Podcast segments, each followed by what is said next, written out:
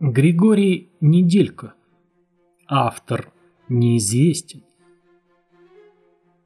Он висел над пропастью. За несколько недель до этого. Но почему вы просите так мало? Тимми не пытался скрыть удивление, настолько поразило несоответствие цены содержанию. Если, конечно, содержание не скрывало в себе огромную, почти неприкрытую ложь.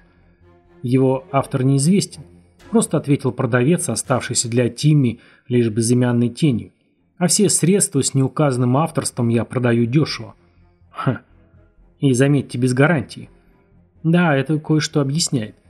Обратите внимание. Продавец взял с полки первый попавшийся, как подумал Тимми, предмет и повертел перед глазами молодого человека. То была ваза. Джин спал в глубине.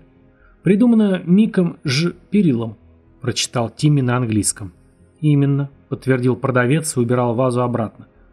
Подобные надписи есть везде, за исключением средств, разумеется, где авторство не упоминается – Гарантия на них не распространяется, продаются они по более низкой цене, но и всякие возможные последствия берет на себя лично покупатель. Занятно. А если вдруг... Продавец даже не дослушал, что выглядело, впрочем, скорее знаком усталости, чем, например, невежливости. Любое вдруг останется на совести покупателя. Или, как сказать, станет его виной, уж извините за такое слово. И он к тому же развел руками. Тимми поскреб недавно выбритый подбородок. Причин не верить толстяку в очках и с клочкастой бородой не было, поводов тоже. А еще Тимми прочитал множество хвалебных отзывов, поговорил с некоторыми друзьями. Да и манера продавца держать свое собственное имя в тайне кое о чем говорил. В общем, Тимми принял решение. Покупаю. Он передал свои долы, ну, не совсем свои, если быть точным, по крайней мере, в недалеком прошлом. Что ж, он отдал деньги и получил за них товар. Листок. Простой листок с надписями. Вернее, с одной единственной надписью под номером 114. Как объяснил продавец, следующие появятся после использования уже существующего руководства. «Вы покупаете секрет бессмертия», – растолковывал ему толстяк. «Однако это не секрет сам по себе, а руководство по его обретению. Что-то вроде карты, но в виде текста, а не рисунка. Следуйте за маркерами, и они приведут вас к желаемому». Тимми очень понравилось услышанное. Вот почему он, не задумываясь далее, купил предмет, обозначенный в каталоге продавца дивностей как карты вечности. Почему вечности, почему карты и почему предлагался товар со скидкой, причем значительный, тип в очках не пояснил, а Тимми не поинтересовался. Юноша прекрасно представлял себе вероятные трудности, связанные с приобретением и использованием магической вещи. Кроме того, он слышал рассказы, разные во множестве. Но иногда вопросы бывают лишними. В лавке дивностей действовало правило «покупай и проваливай». Именно так, кратко и понятно. Девиз висел перед дверью с обеих сторон маленького магазинчика, больше похожего на палатку. Перед входом напоминание казалось предостережением, если же смотреть на него, находясь внутри тесноватого пыльного помещения, напутствием. И вот миновали недели. Через что только не довелось пройти Тимми. Вначале подозрительный он с настороженностью следовал указаниям, предложением, советом, листка. Потом, когда цифра 114 слева от рукописного текста на желтоватой бумаге сменилась 126 или 129, владелец магической вещи за многочисленными событиями подзабыл столь незначительную деталь.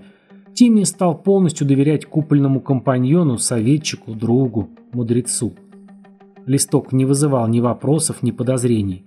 Желтоватый, как уже было сказано, с написанными чернилами, самопоявляющимися и самостирающимся текстом, то есть автоматически обновляемый лист, обычный лист бумаги предлагал уйму возможностей. Следуя его инструкциям или не исключено инструкциям автора, пожелавшего остаться неизвестным, Тимми прошел через огромное количество приключений и испытаний.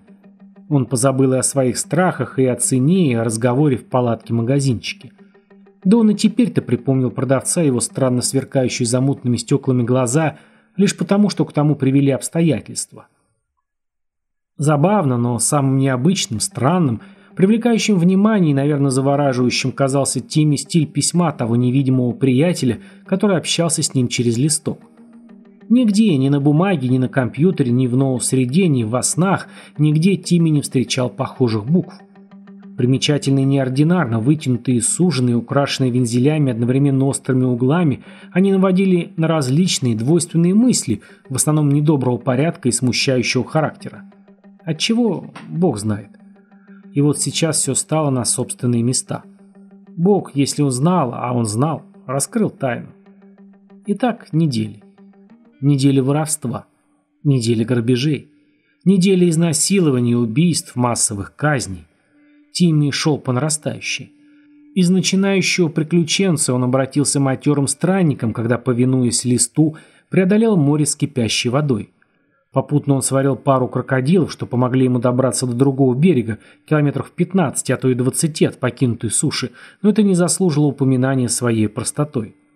Странник матерый превратился в безумного сорвиголову, стоило Тиме побороть около сотни врагов, обрушившихся на него пешком и на лошадях, с пистолетами, бластерами и антителепортаторами. Затем был черед преступника. Он подверг насилию и убил столько мужчин и женщин, что не хватило бы Талмуда величиной со все четыре вместе взятых тома «Войны и мира», чтобы описать деяния целиком.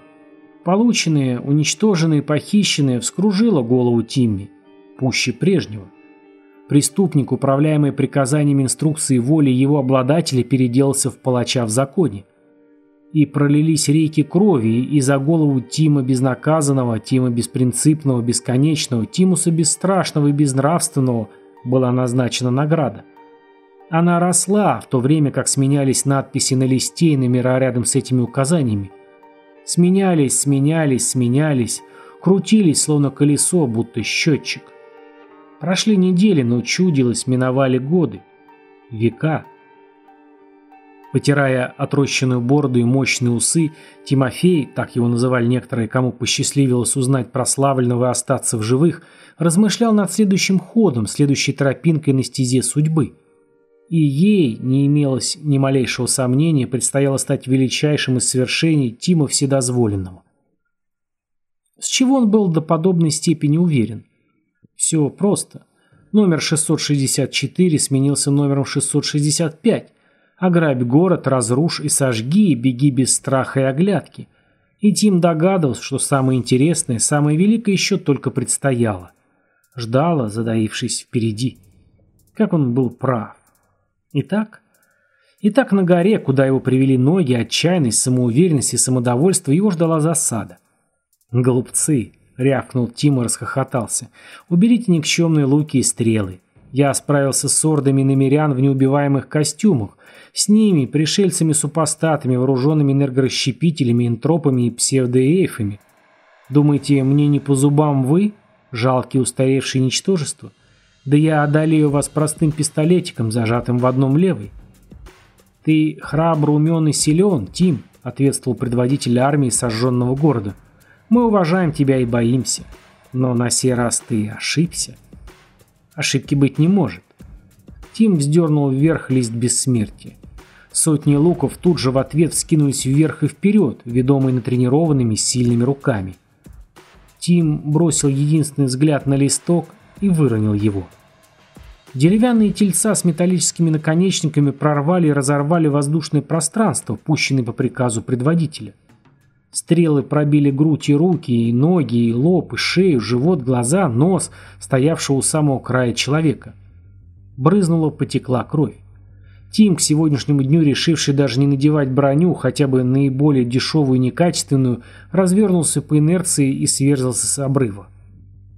Через сотни метров он нашел успокоение, если можно выразиться так, на острых камнях ущелья, на сталагмитоподобных песочно-оранжево-коричневых мечах.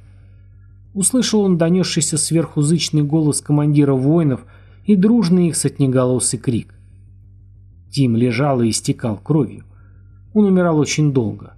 Наконец, перед последней гранью, финалом, какой-то лист бумаги упал сверху и упокоился на его лице. Лист бумаги. «666», — прочел умирающий слабеющими, затуманивающимися глазами, гаснущим взором. Сердце работало все хуже, все больше делались перерывы между толчками худо работающего органа, кровь извергалась из ран неохотно. Он читал, напрягая залитые красным зрачки. «666», — прочел он. «Смерть героя». Автор? Неизвестен.